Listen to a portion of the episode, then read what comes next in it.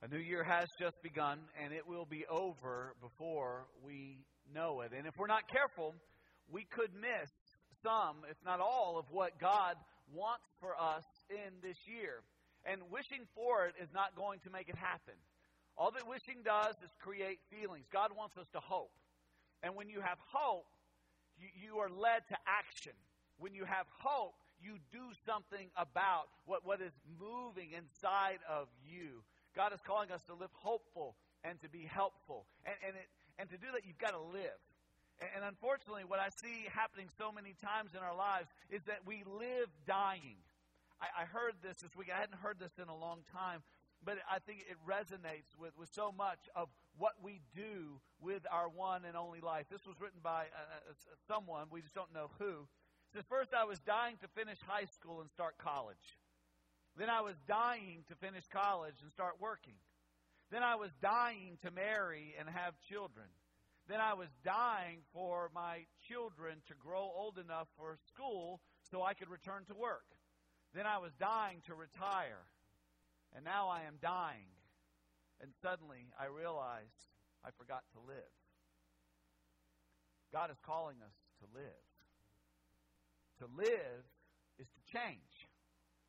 To live is to change. If you're going to live, you are going to change. And God doesn't want us merely to change. God wants us to change and become hopeful so that we are helpful, so that we can lead more people to anchor their life and their hope in Jesus. And what we see in our text today is that we see Jesus doing miracles.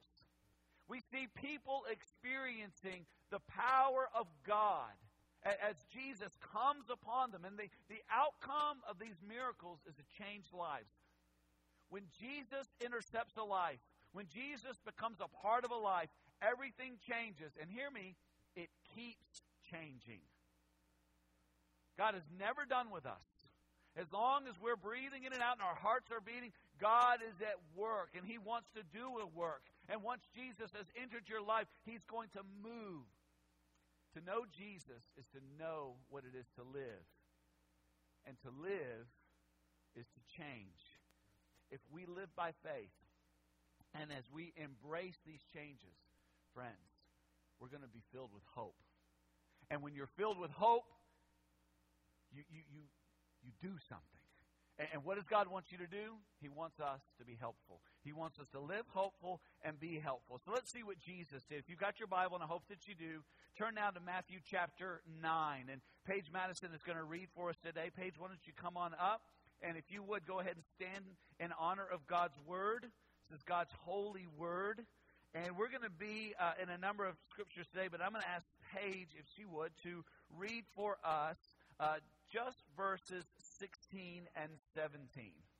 No one puts a piece of unshrunk cloth on an old garment, for the patch tears away from the garment, and a worse tear is made. Neither is new wine from the old wine skins. If it is, the skins burst, and the wine is spilled, and the skins are destroyed. But new wine is put into old, fresh wine skins, and so both are preserved. The word of the Lord. Thank you, Paige. If you would, go ahead and be seated. God is at work. Understand that, and He's leading us. He, he's leading us to step out in faith. And and this new this new wine, if you will, as, as Jesus put it, it's, it's new life, and it requires new wine skins, which is new. It's a new way of living. Listen, the the work God wants to do in your life will not be able to be contained by the old way in which you were living.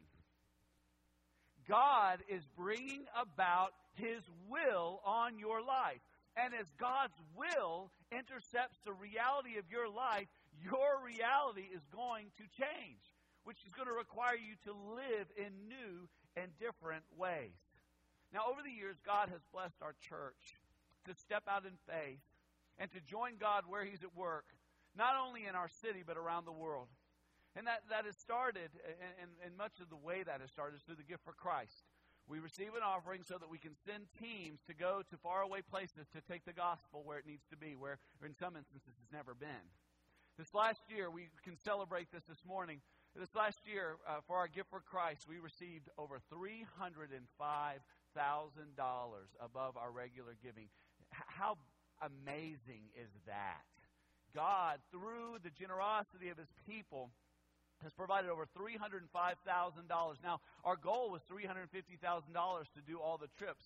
But because of the savings we've, uh, we've had last year, we're, we're going, we have that $350,000, and we're going to be able to do all of the trips that, that God has put on our hearts to do, which is such an important thing because, see, what happens often when, when people go, God does a work in them, and, and there are some who say, I'm meant to be a partner who regularly comes to this place to serve for a week or so at a time.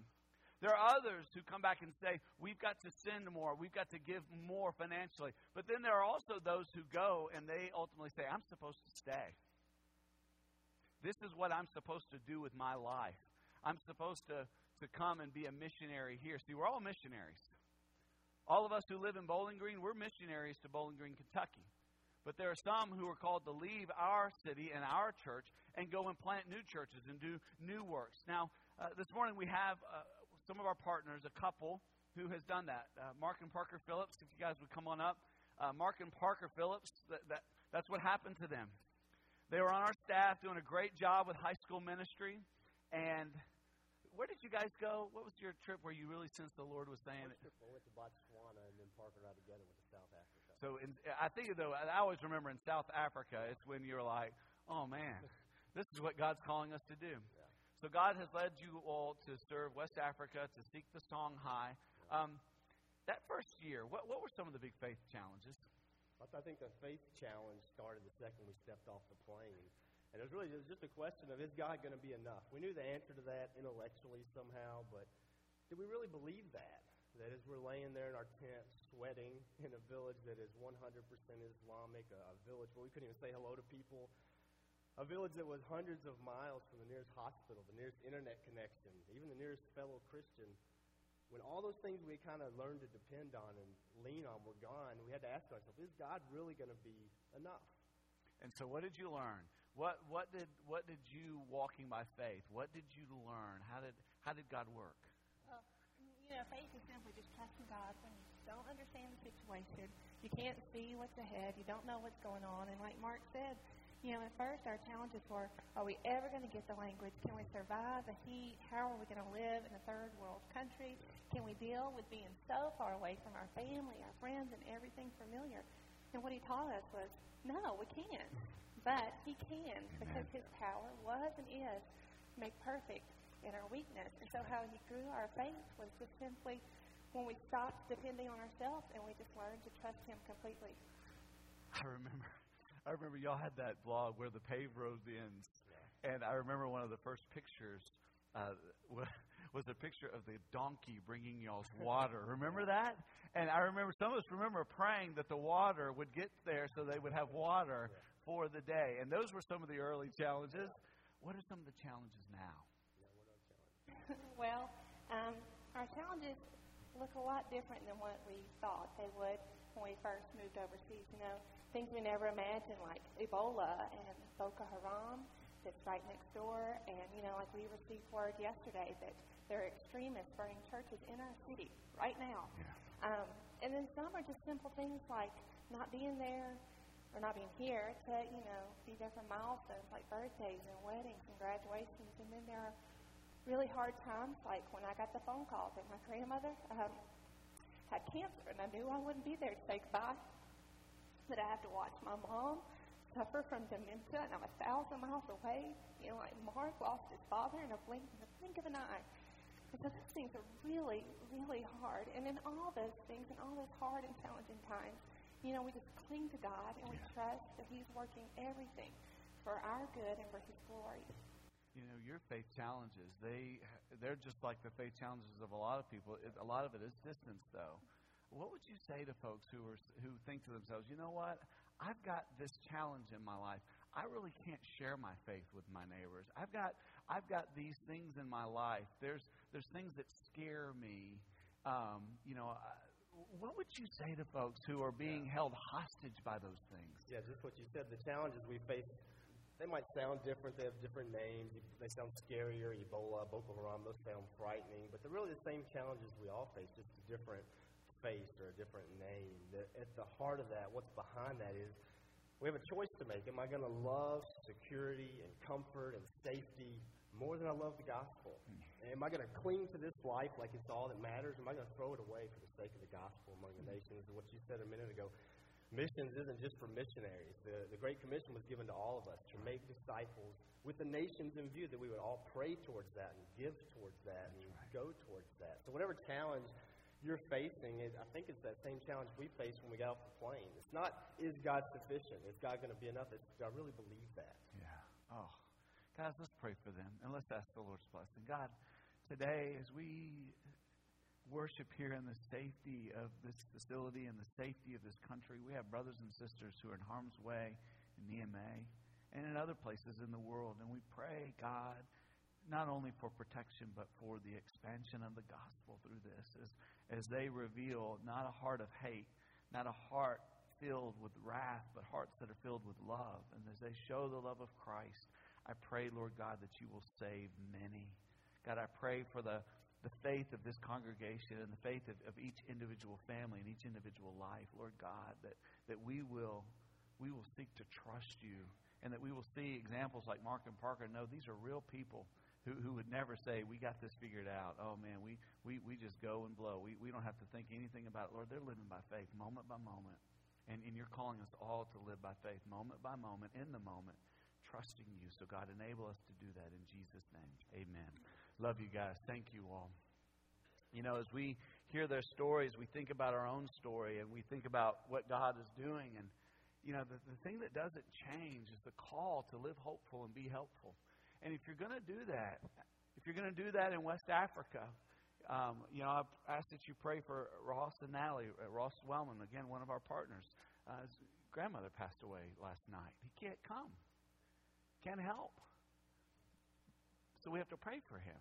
And, and as we face, and you've got your challenges, you come in today and you said, you know what? I've got to deal with this. This is my challenge. I've got all this stuff. Listen, no matter what, what it is that's in front of us that's telling us that we can't live hopeful and be helpful, whatever it is, God is bigger. And, and God says, trust me. Live by faith. And that's what I want us to talk about. It's what I want us to see in this text today. God is saying, I am here. I am real. I am at work. Trust me. And to live hopeful and to be helpful, you got to do that by faith. And by faith, write it down. Let's take some notes. Let's look at this text. And by faith, get past religious activity and into divine reality. Get past religious activity. Get past going through the motions. Get past just going through your schedule. Get past just doing what you always do. Get past that. Get past the comfort of that. Get past the ease of that and stop praying that, that God will make you more comfortable and start praying that, that God will make you more committed so that you can join Him in what He's doing. And, and avoid this, this religious mindset and instead understand there is a, a God who is alive. There is this divine reality we can experience. You look in verse 14.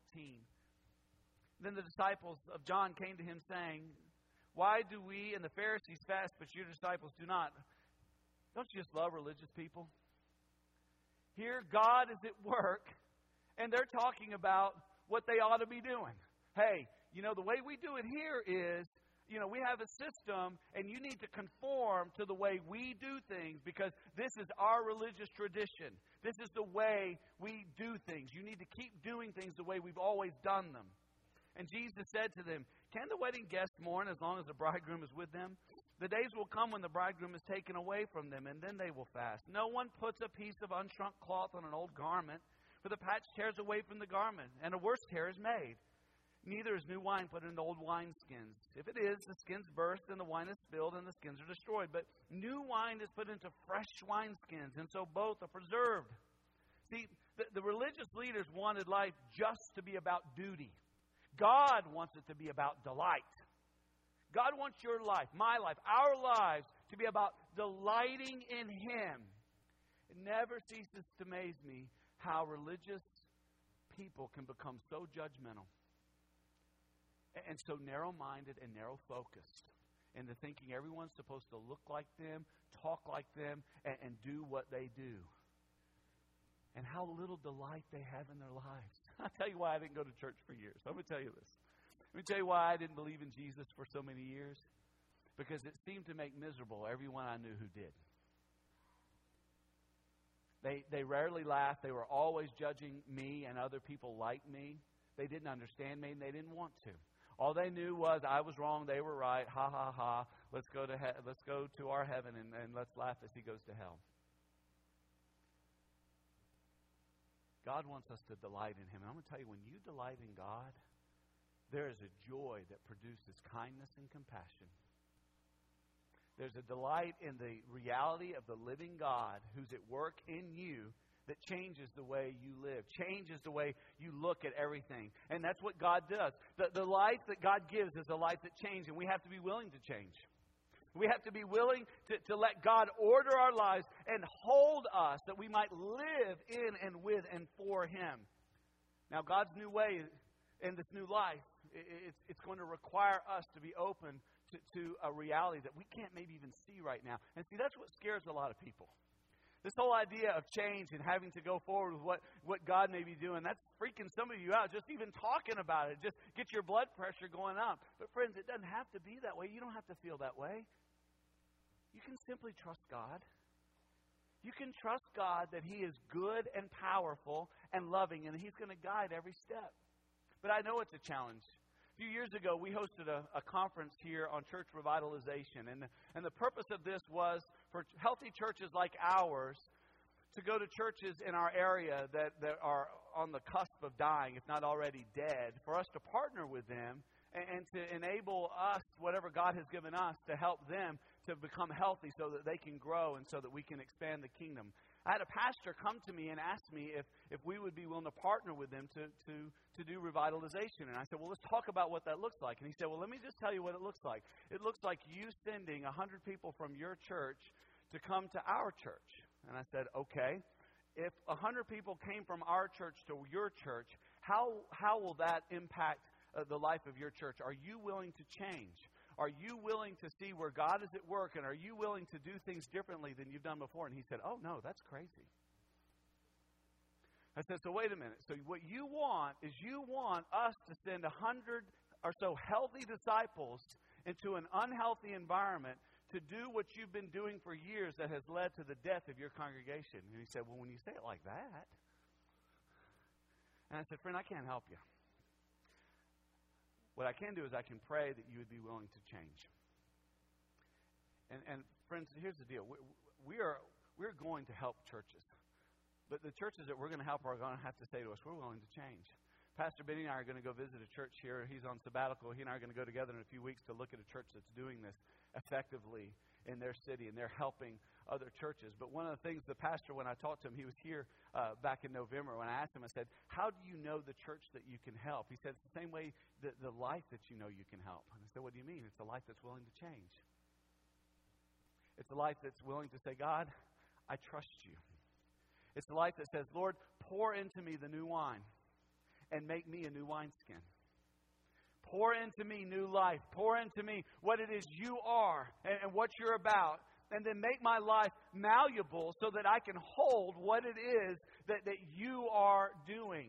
And you have to understand if, if God is going to come into your life, He's going to change you. He's going to alter the way you live. Now, the change does not include what we, when we talk about change, we're not talking about changing what the Bible says that is true. We're not talking about leaving behind sound doctrine. And hear me, we're not talking about leaving behind spiritual disciplines. We're talking about leaning into them. We're talking about creating spiritual habits where we say, God, I know you're alive. I know your word is alive. That's why I'm going to be in your word every day. I know you're at work and that you work through the prayers of your people. That's why I'm going to pray. And Lord, I know that you're seeking to save the lost. That's why I'm going to share my faith. I'm going to, I'm going to share with those who are lost who God is, what the gospel is, so that they can believe. I'm going to draw my three circles on as many napkins as I can, as I taught you last week. And I'm going to say there's God's design. And because of sin, we now have brokenness. But if we will repent and believe in the gospel, we will be saved and we can pursue God's design. And all things can be made new. We do that because we trust in the divine reality, not in religion. We're not caught up into religious activities and our schedules and what makes us comfortable and the things that we like to do. We're caught up in who God is and the fact that He's a living God, that He is at work in the world, and we can trust Him because He's good. And when we live in that divine reality, there's hope. We live hopeful, we become helpful. And that is the end, that is the goal. Second thing to note by faith. We can live hopeful and be helpful, and by faith, get past hurrying and into the moment. Get past hurrying. We are hurrying past so much of what God is doing in our lives because we're so caught up in our agenda and the things that we want to do and the things that we, we want to be about, but we're missing what God is doing. So many times we're so caught up in our schedules and the way we like things to be that we miss on the, the new life that God wants to bring. Look in verse 18. While he was saying these things to them, behold, a ruler came in and knelt before him, saying, My daughter has just died. Come and lay your hand on her, and, and she will live. Jesus rose and followed him with the disciples. And behold, a woman. Now, look, now Jesus is busy now. He's got a plan now. He's, disciples are following him. He's going through a crowd of people. There's, there's a miracle that needs to happen. He's been called. He knows that he's going to go there. He knows that he's got it. So you think about the mindset okay, I've got to get this done. There's, there's things to do. Verse 20, and behold, a woman who had suffered from a discharge of blood for 12 years came up behind him and touched the fringe of his garment. For she said to herself, Look at this faith. If I only touch his garment, I will be made well. Now, did Jesus say, Whew, that felt funny. Let's keep going. No, what did he do? He stopped. Jesus turned and seeing her said, Take heart, daughter, your faith has made you well. And instantly the woman was made well. We often think God and life are so far ahead of us. It's like that poem we just read. We just think what, what, what we really need to focus on is our next season of life, the next stage of life, you know, because that's where God is. There's, there's something better. And, and many times there is. I mean, God is at work in the future. But we, ne- we need not just live there. We, we need to live in the moment where God is at work right now and be aware of how God is at work and join Him here is Jesus. He's busy. He's got a miracle to go perform. But there was a miracle in that moment, right then and there, that he did not miss because he was living in the moment. Look, there are miracles happening in all of our lives right now. Are you seeing them? Listen, you, you, you've got to look for them.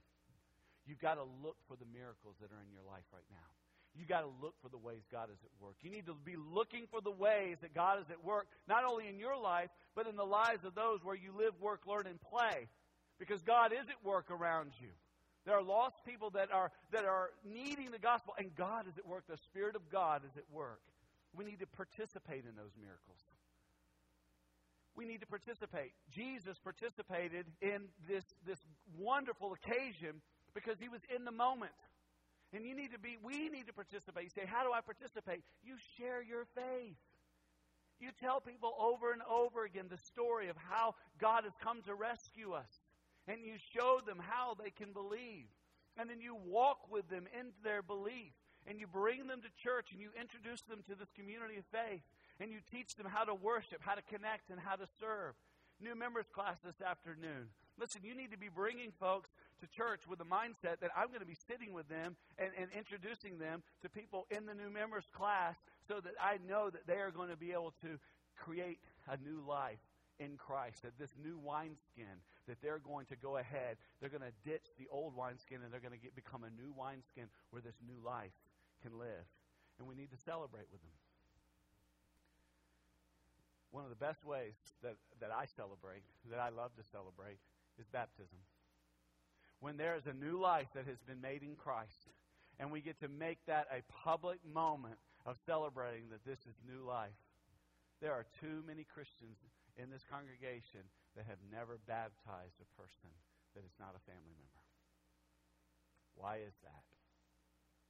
For some, it's because you led them to Christ and you said, All right, Pastor, I let them. You cook them and fry them. I caught the fish, you do the rest not, that's not how it works. It's not how it's supposed to work. See, we're all disciple makers. Jesus told us all to go and make disciples.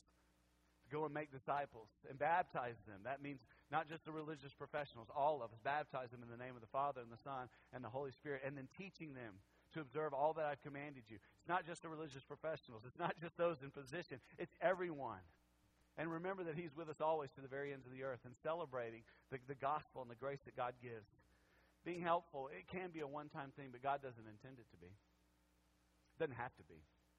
It, it's a, for a church, for a church family, for those who are living on mission where you are, it's sharing your life. When Mark and Parker, when they share the gospel there in Ayorou, they didn't just have one time encounters, and then once Ibrahim and others began to become believers, and once they were saved in faith, they didn't say, okay, I hope it works out for you. No, what they do, they walked with them, they discipled them. They spent time with them. They still, they still spend time with them. And as a family of faith, we need to be spending more time together. And I want to encourage you to be a part of something we're going to be doing on the third Wednesday, beginning in February. We're going to spend some time together. We're going to have a meal. And then we're going to pray. We're going to have the Lord's Supper. We're going to have some fellowship. Spend time together. This would be a great time for you to bring a friend who's not a believer. To, to introduce them. We're going to have the Lord's Supper. Yes, they can learn about that. They can learn about how we pray. They can learn what prayer is. And then they can be a part of the fellowship. But this is really a great opportunity for us as a community of faith to disciple one another, to encourage one another. And that's what you need to be doing in your in your connect group, your small group. This is what you need to be doing on Sunday mornings, not just in and out. It's it's time together. It's a great time to be reminded to live in the moment. God wants us in the moment not worrying about what's up here, in the moment where the miracle is happening and participating with Him in what He's doing. Third, by faith, write it down. Get past what you can do and, in, and into what God can do. I appreciate what Parker was saying right there. We can't do it, but God can. We're trusting Him. Verse 23 And when Jesus came to the ruler's house and saw the flute players and, and the crowd making a commotion, he said, Go away from the girl. The girl is not dead, but sleeping. And look what they did. They laughed at him. They laughed at God.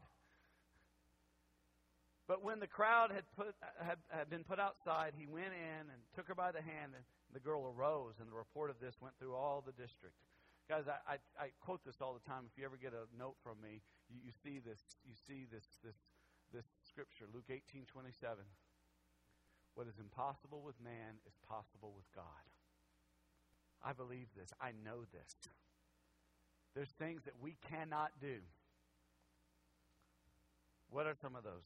Well, we can't make a dead heart come to life. We cannot transform a person's eternal hope. We cannot enable someone to believe. We can't do any of those things. That is a supernatural, divine activity that, that is wrought by the Holy Spirit of God. But what can we do? We can join God in what He's doing and realize there will be those who laugh at us. There will be, just like they laughed at Jesus, there will be people who will laugh at us, maybe out loud, but maybe out loud. And they will say to us, That marriage is dead. That person is too far gone for God to save. That, that society is over. That, that place is finished. Give up on it. Get out of there. Don't even waste your time thinking about it. You think about the 80 some percent of people who don't give a flip about God this morning in our own city. You know what many of them are saying? Well, they know where we are. We have a big sign out there. If they want to come, they can come. You know what they're saying? They're saying, this can't happen. I'm going to tell you, God can reach this city, and I believe He wants to. I believe God wants us in the near future to reach 1% of this city. I believe it down to my toes. I know it. I know He does. What's going to make that happen? Well, we're going to have to go where Jesus is needed. Take just a minute, think. Where's Jesus most needed in your life today? Not in your interior life, in the life around you, where you live, work, learn, and play. Who needs Jesus? Take Jesus there. This this father brought Jesus into a situation that everyone said was hopeless. Take Jesus to work. Take Jesus to school. Take Jesus into your neighborhood. Take Jesus uh, where, where uh, the, there's a, a game going on. Take Jesus where you're active. Take Jesus and share the hope of Jesus and actually invite people to trust Jesus and then help those who believe to become active members of Living Hope where they worship, connect, and serve. And, and trust that God is at work. Trust that He's going to be there.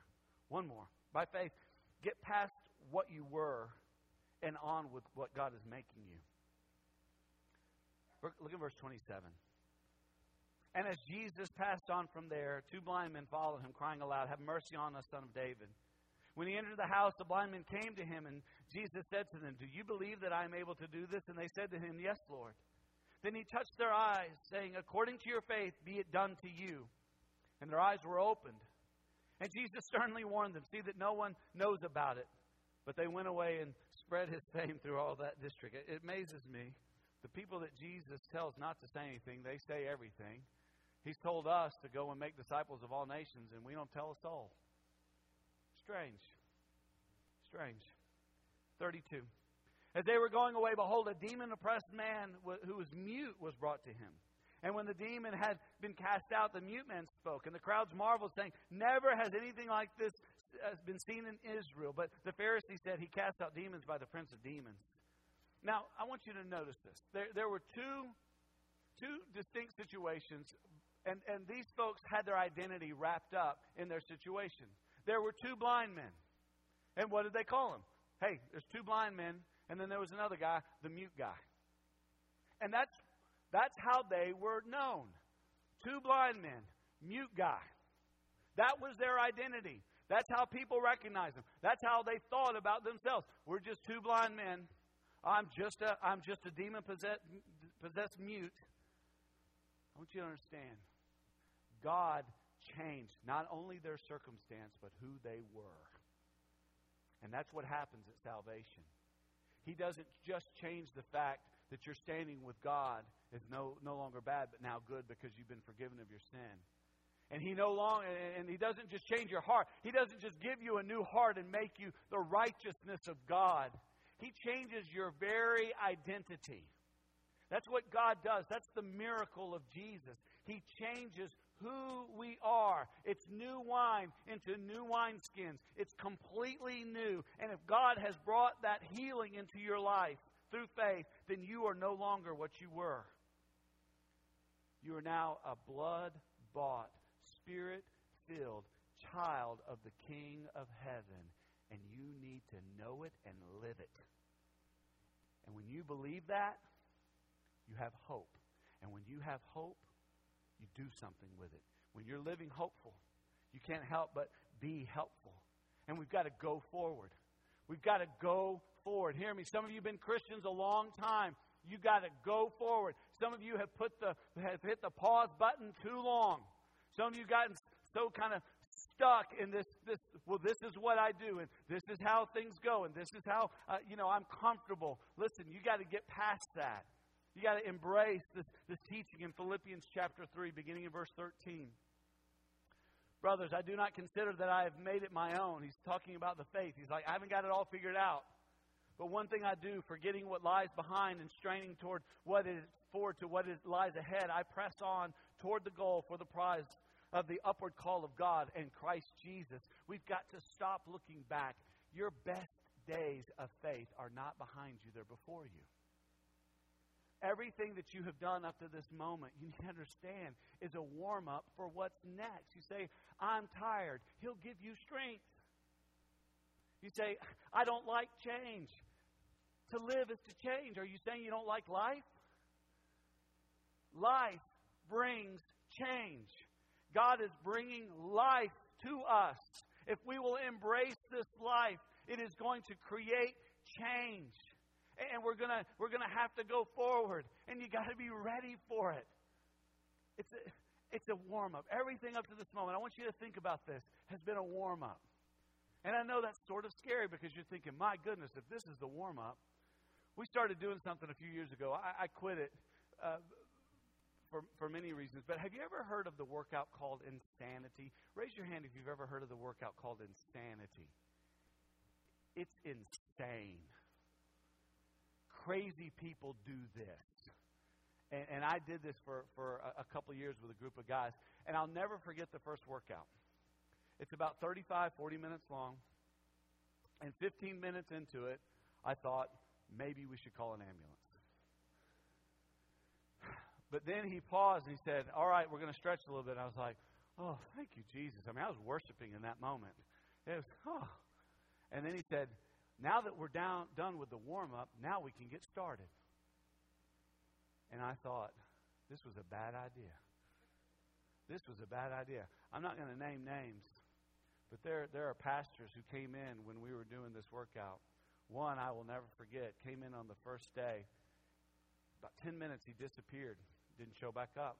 I checked with him later. I said, Buddy, what'd you do? He said, Well, after 10 minutes, I went to the bathroom, I threw up, and I decided I need to go home. And he never came back. Listen, everything up to this moment has been a warm up for what's next. Are you willing to embrace it? Are you willing to say, Here I am, Lord, send me? Are, are, are you willing to look at what's, what's ahead and say, you know what? I'm not what I once was. What I am becoming is what God wants me to be. And that gives me hope. And because I have hope and not just mere feelings, I'm being driven to do something. You'll know the difference. You'll know the difference by how you live. If you genuinely have hope, you will have activity that will help. If all you have are feelings, if all you have are feelings about your faith, feelings about things that are going on, you can know all you're doing is wishing. You're just wishing things would be. You're just wishing God would. But if you hope in God, you trust in God, He'll do miracles. He'll change you from what you are, were, to what He wants you to be. And that change will be constant that change will, won't stop. And so I want you to write this down. Living hopeful and being helpful will require new ways of living that will challenge you, but will lead to blessings for you and others. So I'm wondering, are you willing for that? Are you willing to, to live hopeful and to be helpful? Are you willing to join God in what He's doing? Are you willing to say, Lord God, save me from my sin and take over my life? Are you willing to say, God, I don't know what you want from me next, but I trust you? Are you willing to say, God, I'm tired. I, I feel worn down. I, I don't know that I have the strength. Are you willing to say to God, God, I know I don't have the strength, so I'm going to have to trust you to strengthen me. I'm going to have to trust you that you're going to show up when I need you. And I'm willing to do it. If you're willing to do that, here's what I want you to do. I want you to come get on your knees before God today and say, God, I'm willing. Save me. Lead me. Make me what you want me to be. If you don't like to come forward while the rest of us are worshiping and praising God, listen, when, when God's doing a work in your life and you've not said yes, then you can't rightly worship Him, so don't. Come and get on your knees or just sit down right there where you are and say, God, I'm willing. And then tell Him what you're willing. You're willing to join in where He's at work. You're willing to share your faith. You're willing to give Him your life. You're willing to be a Christian. You're willing to be who God makes you to be. That you're willing to trust Him. Let's stand together. Let's pray. Father, in this sacred moment, I ask that you would allow us to act on our faith, some to, to, to come and, and to give their life to you, to be saved, some to, to renew their hope in you, to trust you for the challenge that is ahead of them, to believe that you can heal what is broken, to, to restore what, is, what has been taken. Lord God, that they can come to you and, and look to you is such a joy and a blessing. And I pray right now that many will as we sing to you, as we praise you and worship you in Jesus' name. Amen.